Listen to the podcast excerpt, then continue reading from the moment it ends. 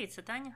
І Аня в ефірі подкаст Непосріха новини. Приготуйтеся зараз, буквально за три хвилини. Ми вам по поличках розкладемо все, що вам треба знати про конфлікт на близькому сході або про останню його ітерацію. Ми начиталися багато експертних думок. Ми все зрозуміли. Ми прийшли до єдиного висновку. Таня, ти готова? До єдиного правильного. О, вибачте, забула. Так. Все, ми розказали. Оця тиша це були всі наші експертні знання з цього приводу. І це те, що ми радимо зробити більшості людей у Твіттері, наприклад, там, а тим паче на телебаченні, там ще на Ютубі. Це було б дуже корисно, скоріше за все, усім нічого не говорити або говорити менше. Адже за буквально одну ніч чи там не знаю півдня багато хто дуже швидко скинув свої капелюхи експертів е, з питання російської інвазії в Україну, там ковіда, всесвітньої економічної кризи, всесвітньої економічної і не тільки змови. Ну і коротше, всі поскидали всі ці капелюхи і дістали із е, далеких поличок капелюхи експертів із питань близького сходу. Ну, це мені нагадує щось типу того, коли Джаред Кушнер за каденції Трампа теж був експертом з налагодження миру на близькому сході, і його дуже хвалили потім за те, що він досягнув миру на близькому сході. Ну, ми бачимо, бачимо як це все закінчилося. Тому так, я, мабуть, би радила дійсно слухати репортерів більше і місцевих людей, і експертів, у яких є бекграунд саме на місцях, а не ну, когось, хто просто там десь проходив повз і нічого ніде не чув.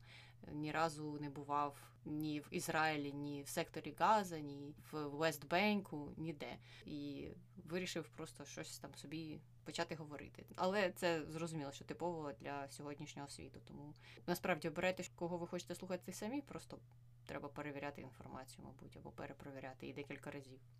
Угу. Ну там треба дуже довго вивчати цю тему для того, щоб е, щось е, знати. І хоча ти, начебто, слідкуєш за новинами, а це мало що покращує в твоєму розумінні ситуації. Так що таким чином можна перетворитися на тих експертів з американістики в Україні, які не знають, як Сенат працює. Так що краще не треба. Ну, дійсно, мені здається, що краще визнати ті місця, де ти зовсім зовсім плаваєш на мілині, і просто сказати: так, я так само, як ви всі, слідкую за новинами, читаю про ці питання, але ну так, щоб вийти і розповісти, хто що кому винен і хто зараз як повинен діяти. Ну, не знаю, хто чи в кого є такі повноваження, ну в скількох людей, чи їх багато. Ну, Особливо на Твіттері, на Фейсбуку і так далі. Угу, угу. Так. І саме через це, я думаю, можемо повернутися в ту сферу, де ми хоч щось знаємо. Це американська політика, і у нас є певні оновлення щодо тієї історії з усуненням спікера Палати представників минулого тижня. І на цьому тижні вже, начебто, з'явилися кандидати на цю посаду. Республіканці ж це проводили там співбесіди з ними і намагаються зупинитися на якомусь варіанті, який потенційно може набрати голоси. А це їхня найбільша проблема. Тобто там навіть не якісь там ідеологічні питання чи здібності людини. Просто треба знайти таку людину, за яку проголосує хоча б на одну людину більше. І Аня, що ти хочеш сказати про тих кандидатів, яких сьогодні представили в медіа республіканці як потенційних кандидатів?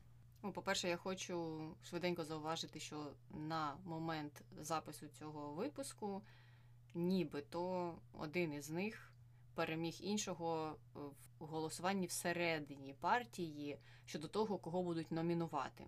Зараз ми про них поговоримо і е, далі все стане зрозуміліше. Тобто, спочатку вони обирають, кого вони номінують, а потім вже голосують е, в залі засідань, так званій, і ну, треба це все затвердити.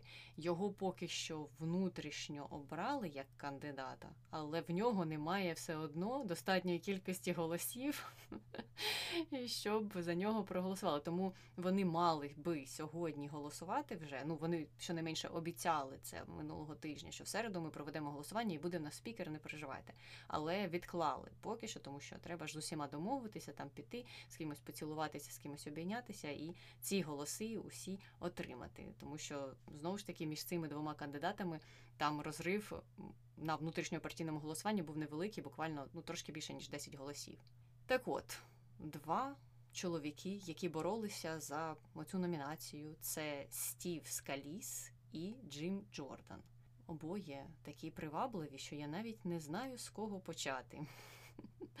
Мабуть, я думаю, треба почати з Джима Джордана, тому що він якраз не переміг всередині партії. Він цю номінацію поки що не виграв. Ну, це не означає, що в нього зовсім пропали шанси, тому що якщо Скаліс не забезпечить собі усі голоси, то там знову почнеться висування всіх, кого тільки можна, включаючи Дональда Трампа. І знову буде цирк е, в залі засідань.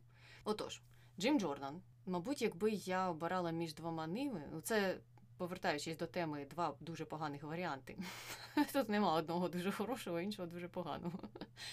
То Джима Джордана я все ж не обирала. Він е, набагато гірший, ну навіть в плані того, там які мої інтереси, і що я б хотіла, щоб відбувалося в Штатах, і там стосовно зовнішньої політики, навіть він, наприклад, дуже антиукраїнську позицію займає відверто.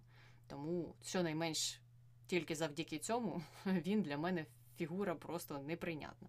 Сам він вже дуже довго в палаті представників працює, але незважаючи на те, що він входить в багато комітетів, саме там по якійсь е, законотворчій діяльності, ну чи такій продуктивності, він не дуже активний. Тобто він представник отих е, яскравих дуже популістів, які дуже багато кричать, е, люблять там тягати інших своїх опонентів по різних комітетах і проводити слухання, але от саме законодавчою роботою займатися він не так сильно любить.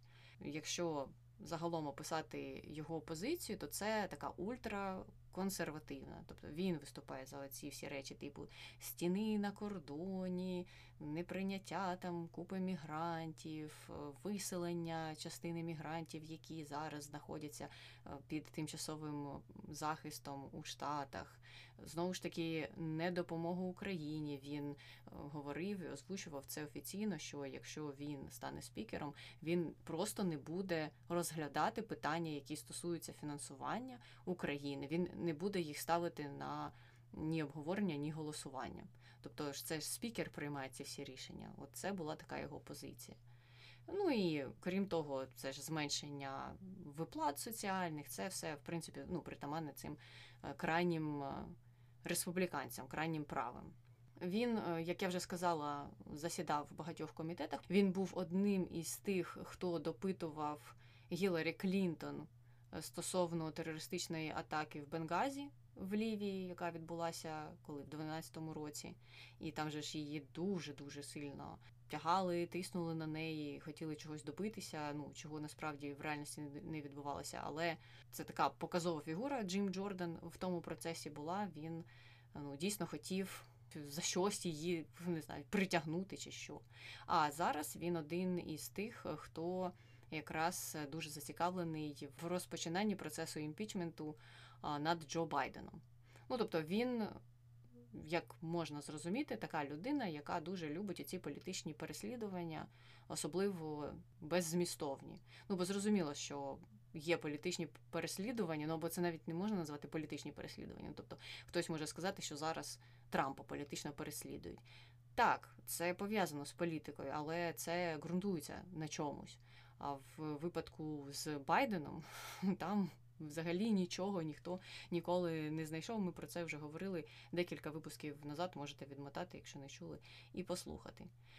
Крім того, репутація Джордана підмочилася. Ну, для нього, мабуть, не сильно, бо він на це не зважає, але це відомий факт, і його засуджують е, щодо цього питання. Декілька років назад команда реслерів із е, університету Огайо звинуватила його в тому, що коли він там був е, асистентом тренера, то йому було відомо про сексуальне насилля над реслерами з боку якраз там тренерського складу, і він мовчав і нічого не робив з цим. Джордан, в свою чергу, просто відкидав ці звинувачення, ну і в принципі нікуди це так і не пішло. Його підтримує Дональд Трамп, його підтримують оці його друзі із ультраправого крила. Це його тусовка. Ну так, щоб було зрозуміло.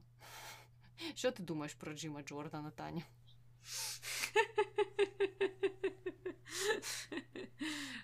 Ну, Все пізнається в порівнянні. Дивлячись, з ким порівнювати з Метом Гейтсом, з кимось іншим з того крила. Ну, слухай, з Кевіном Маккарті я не знаю навіть. Вони всі такі прекрасні. Мені важко обрати. Просто Кевін Маккарті, ми хоч знаємо, що від нього очікувати, небагато, але знаємо. А Джордан це вже інша історія, так що е, мені важко важко його оцінити. Угу.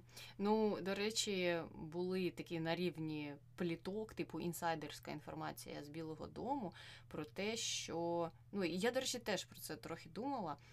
Воно в принципі підтверджується такими загальновідомими фактами. Тобто ці плітки такі, які, мабуть, можуть бути. Реальністю, ну з великою достовірністю можна сказати, що так воно і є. Так от, е, коли в Білому домі зрозуміли, що Кевіна вигнали то вони, до речі, не сильно раділи, тому що, незважаючи на те, що Кевін Маккарті був таким слизним, і ти нібито не знаєш, чого від нього очікувати, і він багатьом нажав спину стромляв, в Білому домі у багатьох випадках знали, як з ним працювати, або вони навчилися з ним працювати. І вони розуміли, як на нього треба тиснути. І розуміли ще, що за закритими дверима він себе веде більш адекватно. Що, типу, він з ними поговорить за закритими дверима нормально, потім піде пресі, розкаже все з точністю до навпаки, всіх е, обільє брудом. Але якщо це стосуватиметься дій, то він не буде там діяти відповідно до того, що він говорить в пресі. Це буде набагато ну, менша активність.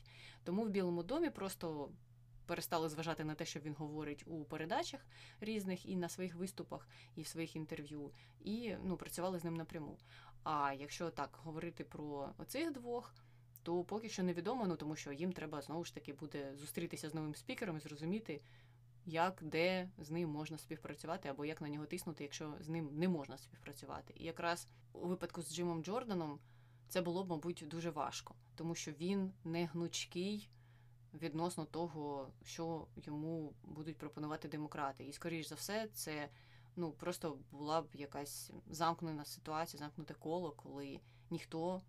Ні до кого на зустріч не йде. Всі стали по своїх кутках, і от до виборів нічого б, мабуть, не відбувалося. Угу.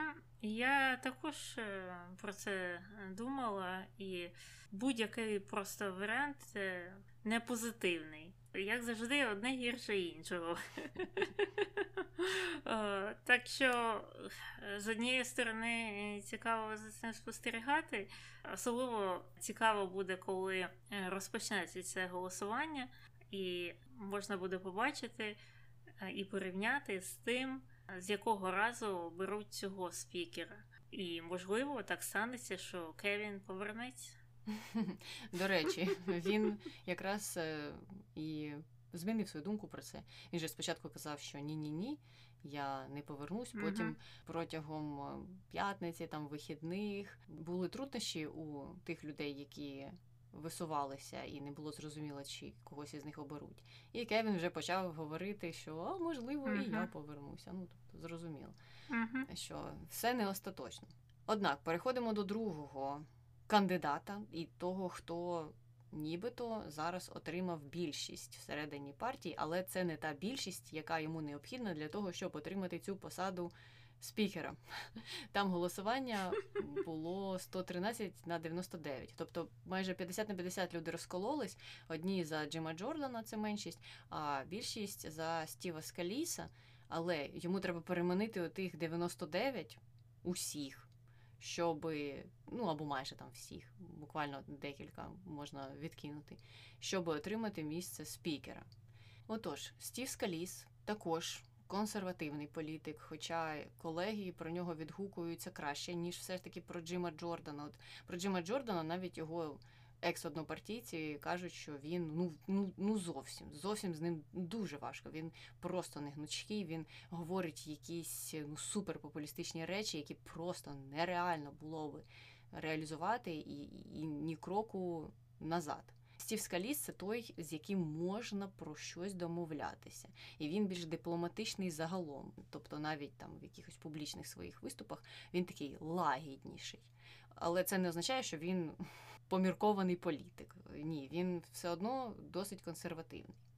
Щодо України і питання фінансування України, стовідсотково поки невідомо, яка в нього позиція, але він раніше давав знаки, що він буде голосувати за допомогу Україні.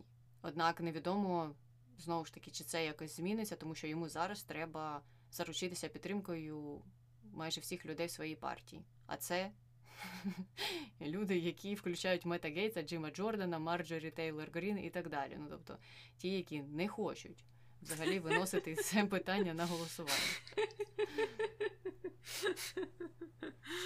О, ти нагадала мені про Марджорі Тейлор Грін, і я подумала, що уявляєш, я її могли б е, висунути на спікера. Або Лорен Боберт. Лорен Боберт можуть висунути тільки на премію, яку там дають порноакторам. Типу Оскар для порноакторів. Вона майже там уже, зважаючи на останні новини, які з нею пов'язані були. Так, мало того, що новини. Я ж коли побачила це відео, а, хто не бачив, про що ми говоримо, конгресменка американська пішла в е, театр е, зі своїм бойфрендом, і її з того театру вигнали, вивела охорона. І спочатку цю новину подали так, що, начебто, їх вивели через те, що вона там вейпіла, ці е, електронні цигарки курила і кричала, чи вони там голосно розмовляли. А вона одразу зробила заяву, що та ні, ні, ні, я ж там нічого, це все несправедливо, мене там ні за що вивели. Ну і тоді театр вирішив повісити відео з камери спостережень зсередини театру. І виявилося, що вони не тільки там голосно розмовляли чи вейпили, цього там, до речі, на відео не видно. Але видно, як її бойфренд її мацає за різні місця, а вона у відповідь е, мацає його поміж ніг. Е, і її за це вигнали. Так от, е, з чого я починала? У неї ж дуже цікава біографія, насправді. Вона заявляє, що вона ж оце таких супертрадиційних цінностей, супер, супер. І вона там суперрелігійна. Ну, зазвичай це норма для консерваторів. Але вона народила дитину в 16 років, через це не закінчила школу. Одружилася з чоловіком тим, якого потім заарештували за те, що він показував свого пісюна в алеї для боулінгу. Чіплявся до людей і щось показував, екзибіціонист. А, Але вони там розсталися, і вона от знайшла собі нового бойфренда який лапає її театрі. Який тепер це апгрейд, Таню. Він тепер показує свого пісюна в театрі. Був один, який показував в боулінгу. Тепер вони перейшли у високе суспільство, так сказати, еліту. Так, і цікаво, що вона отримала сертифікат е, про шкільну освіту. Вона ж не закінчила школу у 2022 році. І це було якраз перед тим, як вона пішла в конгрес. А їй, здається, стільки ж скільки і нам. Їй 35 або 36. Так що цікаві персонажі, і тепер можна подумати про те, як би вона виконувала роль спікерки, якщо б е, з якоїсь причини е, її туди висунули. Так що е, є набагато більш знову яскравіші персонажі, ніж ті, які нам запропонувала республіканська партія. Так що, якщо дивитися з оптимізмом на це все, то можна його знайти. І, до речі, щодо різних там е, божевільних конгресменів-сенаторів, на днях е, сенатор від Місурі Джош Хоулі е, написав там щось про те, що треба відмінити допомогу Україні. І віддати все Ізраїлю, бо у них там екзистенційна загроза. Ну, начебто в Україні її нема. Але цікаво те, що наші почали тягати е, цю його е, дивну заяву, щось там йому відповідати, звертати на нього увагу. Але не варто, тому що з цього Джоша Хоулі сміються навіть тут. Це все одно, що коментувати е, все, що зробив там Микола Тищенко чи Нестер Шуфрич. Ну, серйозно, ну нормальні ж люди серйозно не сприймають цих людей чи Олексія Гончаренка. Ну, дійсно. І це такого типу людина. З нього дуже сильно сміялися, коли напали на капітолій, і туди це ж ломилися ці люди з рогами. А він там тікав так е, цікаво від е, них, а сам розповідав, що він там з хоробрістю їх там зустрічав і зовсім не злякався.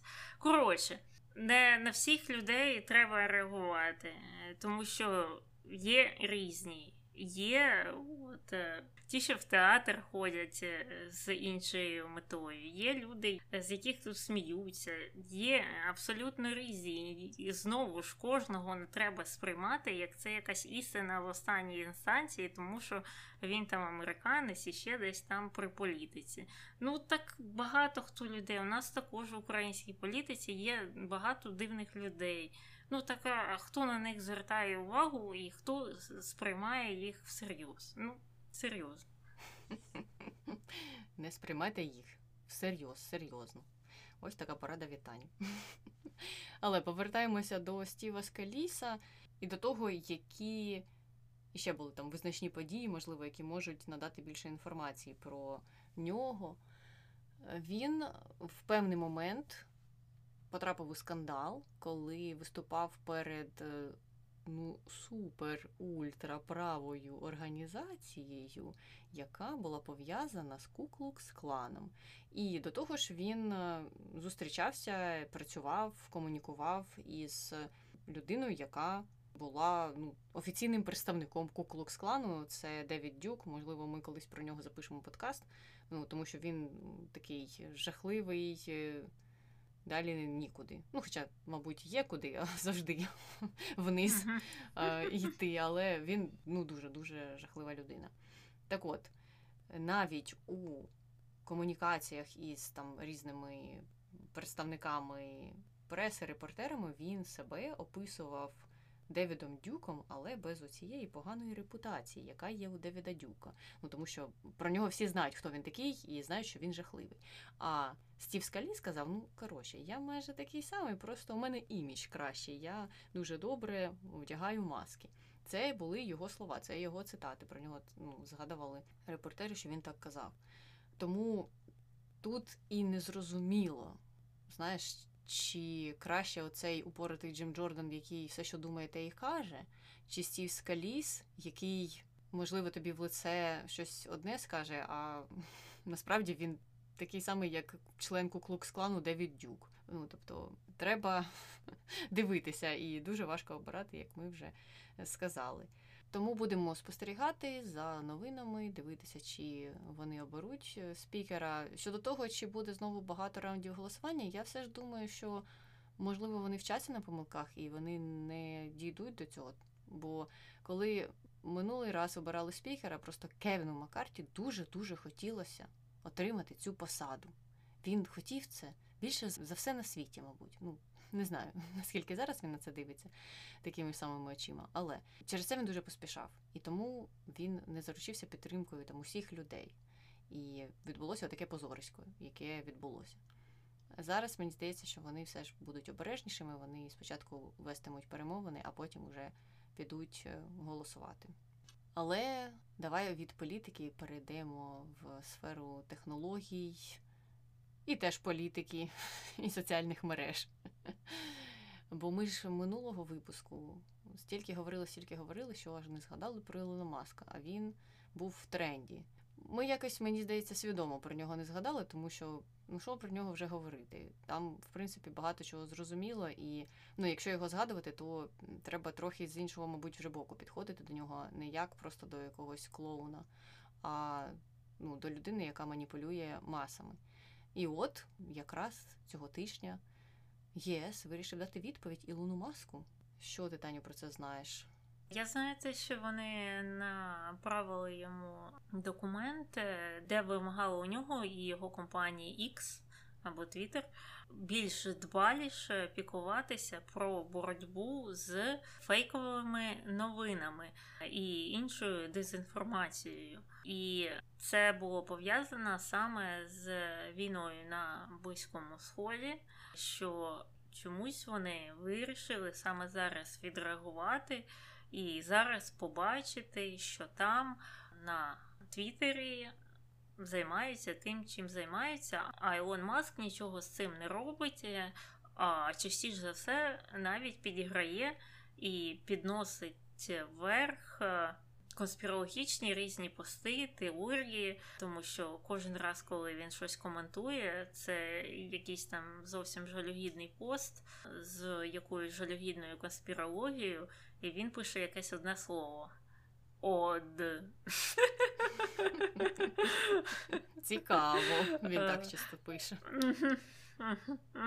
Так, е, і таким чином, через те, що він це робить, е, цей пост з'являється перед мільйонами очей, і таким чином він просто це просуває. Ми навіть не говоримо про боротьбу з цим. Ну, плюс ця ж історія з синіми галочками на продажу, і через те, що раніше їх видавали тільки там якимось відомим опініонмейкерам, а зараз будь-яка людина яка хоче, може за певну плату в місяць купити собі цю галочку. Ну і цим прекрасно скористувалися ботоферми різних е, країн, е, різних е, груп, які заполонили весь твіттер і розповсюджують знову ж хейт або дезінформацію, якісь дикі меседжі, конспірології під е, будь-яким постом, і знову ж Твіттер не звертає на це увагу. Чому Євросоюз е, саме зараз е, помітив це? Це цікаве питання. Я бачила, що його ставлять, тому що дезінформація там, звісно ж, була і до цього нового етапу війни на Близькому Сході, бо, звісно ж, про Україну дезінформації, мабуть, в рази більше. Е, різної від росіян і від е, ультралівих і ультраправих, е, яких, мабуть, також фінансують росіяни, але то вже інша історія. І тоді вони не надсилали такі листи і нічого не вимагали від Маска або Твіттер. Але можливо поясненням цього є те, що буквально недавно, з місяць, максимум два тому, в Європарламенті прийняли е, закон, що великі соціальні мережі мають дотримуватися певної низки правил для того, щоб функціонувати на території Євросоюзу. І серед е, цих е, правил є одним з пунктів є боротьба з хейтом, з дезінформацією, з такими всіми речами. А якщо е, соціальна мережа і її керівництво не буде це робити, вони будуть штрафувати їх на достатньо велику суму, там на відсоток, 6%, щось таке. Коротше, немало. І потім, якщо ці штрафи будуть е, повторюватися і повторюватися, то можливо Європарламент е, взагалі прийме рішення відключити цю соціальну мережу на території всього Союзу. І виглядає так, що саме зараз вони за це взялися. Через те, що е, нещодавно були прийняті такі е, міри. Тобто цей лист був таким певним попередженням, і, можливо, після цього вже будуть якісь дії. І, скоріш за все, це спочатку будуть е, штрафи, а потім вже подивимося. Можливо, через кілька років Твіттер взагалі в Євросоюзі відключить. Якщо Ілон Маск сам його не приб'є, не заведе в глибоку яму. Хоча в нього там е, різні амбіції щодо цієї соцмережі, і політичні в тому числі. Тобто, це про те, що ми говорили з самого початку, що на нього не варто дивитися як просто на дурника, який там об'ївся кетаміну, чи що він там зараз приймає. Про це теж є детальні статті. Хто хоче, можете пошукати статтю Ронана Ферроу на рахунок того, як Маск оперує. Бо у цього журналіста гарна репутація якраз розслідувань журналістських. В нього варто повчитися багатьом. Але водночас, крім того, що так, маск дійсно там багатьох може злити, якісь негативні емоції викликати, він впливає на маси, і його соцмережа впливає на маси. І це робиться не зовсім хаотично, як багатьом здається, що о, щось з ним сталося, щось йому там в голову е, прийшло, і він вирішив оце написати чи оце зробити. Це спланований, мені здається, і бажаний ним вплив на маси, який він хоче здійснювати. Ну тому що в нього за даними багатьох інтерв'ю і за свідченнями людей, які з ним багато комунікували раніше. Бо зараз він від цих комунікацій відмовився більшістю. Він змінив коло своїх друзів, так званих. В, в нього є оцей комплекс Бога. Він хоче, щоб світ якось діяв отак, як він бачить. І він, де бачить нібито там проблеми, якісь він хоче їх вирішити по-своєму, звичайно ж. І соцмережа це дуже гарний метод впливу на людей і засіб вести їх куди тобі треба. Це дуже страшно насправді, особливо враховуючи те, що скоро вибори в Америці, і явно Твіттер буде підігравати не тим людям. Тому це буде щось дуже важке. Адже якщо активізується Твіттер, москалі, китайці, не знаю, що там по Ірану побачимо, бо на рахунок Ірану далеко планувати важко.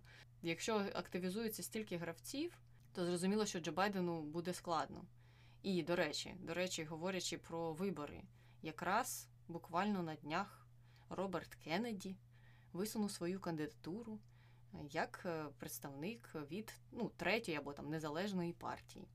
Тобто він, можливо, буде в певних штатах. Там ще питання в тому, в яких штатах він зможе кваліфікуватися, щоб бути в бюлетені. Але в ряді штатів його прізвище може бути разом з прізвищем Трампа, Байдена в виборчих бюлетенях. І, в принципі, це не та людина, це не той випадок, як було колись там з Кані Вестом, який теж е, хотів балотуватися кудись, і за нього проголосувало 20 людей. У Кеннеді, на жаль, є якась підтримка, тому що люди, які зовсім нікуди не можуть прибитися ні до якого табору, чомусь я не знаю, чому мені важко це зрозуміти. Вважають, що можна проголосувати за Роберта Кеннеді, який насправді несе багато нісенітниць. І ну, це uh-huh. кандидатура, яку хтось проплачує і підтримує. Я не знаю, хто його спонсори, але вони в нього явно є щоб вона вносила хаос в виборчу кампанію. Мені важко сказати, яка партійна приналежність у цих спонсорів, тобто кому вони хочуть завадити і кого вони хочуть в кінці кінці підтримувати Трампа чи Джо Байдена, тому що він відкусує частину голосів і від того, і від того кандидатів. Але було б краще, якби він не брав участь у виборах. І, до речі, більшість його родичів відомих, ну тобто це сім'я Кеннеді, вони uh написали офіційного листа про те, що він дурник, і вони його не підтримують. А, так, так. Він а, відомий розповсюджувач різновидних конспірологій. Він антивакцинатор, наприклад. Е, Він е, розповсюджував багато конспірологій про Україну, е, зовсім диких, і будь-які інші теми, фактично. Так що він е, і дурник, і, можливо, хтось його ще й фінансує, і тут всі зірки зійшлися, на жаль. Але побачимо, до чого це дійде. Ну а на цьому, я думаю, на сьогодні все. З вами була Таня. І Аня, слава Україні! Героям слава!